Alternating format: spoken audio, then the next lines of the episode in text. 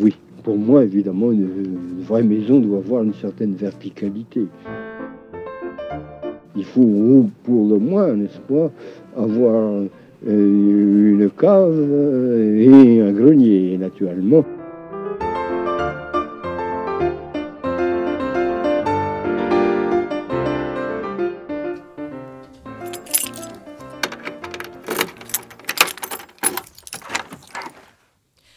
Sommes ravis de vous accueillir aujourd'hui dans la maison de Madame Volonté, qui a gentiment accepté de nous ouvrir ses portes.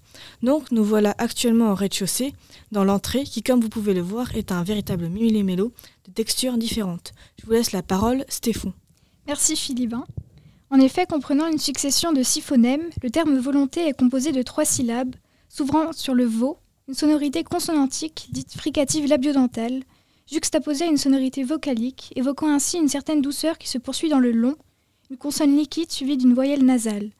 Au premier abord, ce mot est empreint de lyrisme et de douceur.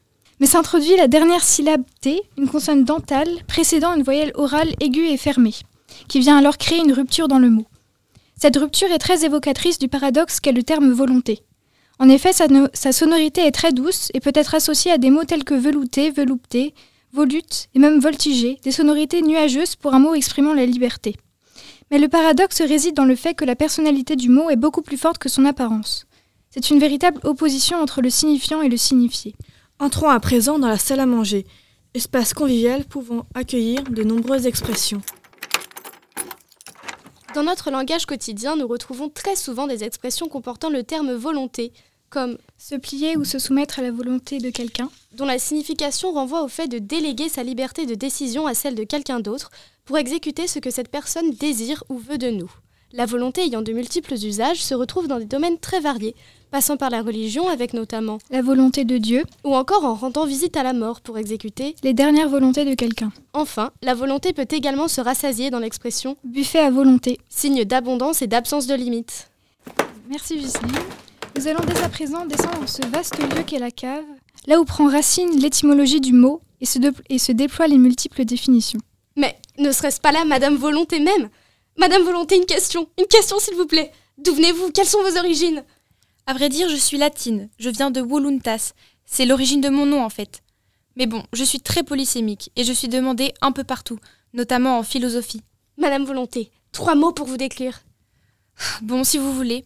On dit de moi que je suis la faculté de vouloir, un vœu au final. Mais attention, ne me confondez pas avec le désir, ça c'est mon voisin. Je fais beaucoup parler. Vous savez que même Descartes a écrit sur moi La volonté est tellement libre de sa nature qu'elle ne peut jamais être contrainte. Mais bon, maintenant je dois vraiment y aller. Et n'essayez pas de me retenir, je suis attendue. J'ai des invités. Par contre, si vous avez des questions, vous pouvez aller au grenier. Il y a toujours plein de monde. Bon, continuons toute seule, puisque puisqu'elle est pressée. En effet, à travers ces paroles, issues des passions de l'âme, le philosophe Descartes conçoit la volonté comme une volonté propre à l'être humain à se déterminer elle-même. Ainsi, on ne pourra la contraindre à ne manifester sous une expression extérieure, c'est en cela que la volonté découle de la liberté. Maintenant, poursuivons la visite et allons au grenier puisqu'il semble y avoir du monde.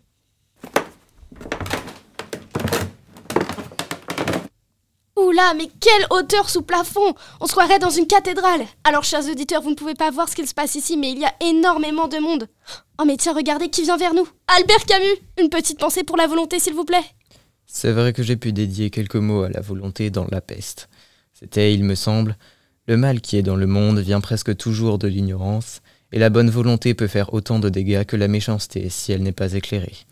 En fait, en écrivant ça, je voulais souligner l'idée que la bonne volonté n'aboutit pas nécessairement à un résultat moralement bon dans l'action, au sens de la bonté, bien qu'elle le soit dans l'intention, du fait de l'ignorance de celui qui l'accomplit.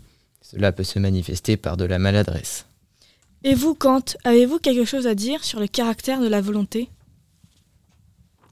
Oui, euh, je peux vous parler de son autonomie. Hein. L'autonomie de la volonté est le principe unique de toutes les lois morales et des devoirs qui y sont conformes. Et vraiment, n'hésitez pas à acheter la critique de la raison pure, c'est super enrichissant et très intéressant. Mais Stéphane, regardez qui est à la fenêtre? Mais c'est Shakespeare. Qu'est-ce que vous regardez, William? Le personnage que nous sommes, c'est un jardin et notre volonté le cultive. Euh, vous pouvez expliciter votre propos, s'il vous plaît? Bon, à travers cette métaphore, Shakespeare conçoit la volonté comme nécessaire à notre accomplissement et à notre évolution telle que le sont les outils de culture pour l'entretien d'un jardin. La volonté s'apparenterait ainsi à une force qui nous anime, nous maintient en vie et à travers laquelle on s'accomplirait. Cela suppose donc qu'en l'absence de volonté, on ne se s'occuperait pas de nous-mêmes en restant passif et c'est en cela qu'est important notre construction. Oh là là, je n'en peux plus de la mauvaise isolation avec les maisons mitoyennes.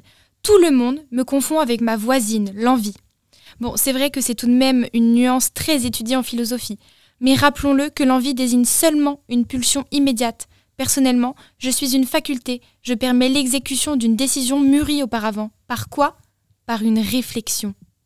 Bon, vous l'aurez compris, la volonté désigne également un trait de caractère se traduisant par une vive ardeur mise dans les choses que l'on entreprend. Entre autres, l'expression faire preuve de bonne volonté nous renvoie directement à cette idée de persévérance indéfectible et bienveillante dans les actions entreprises.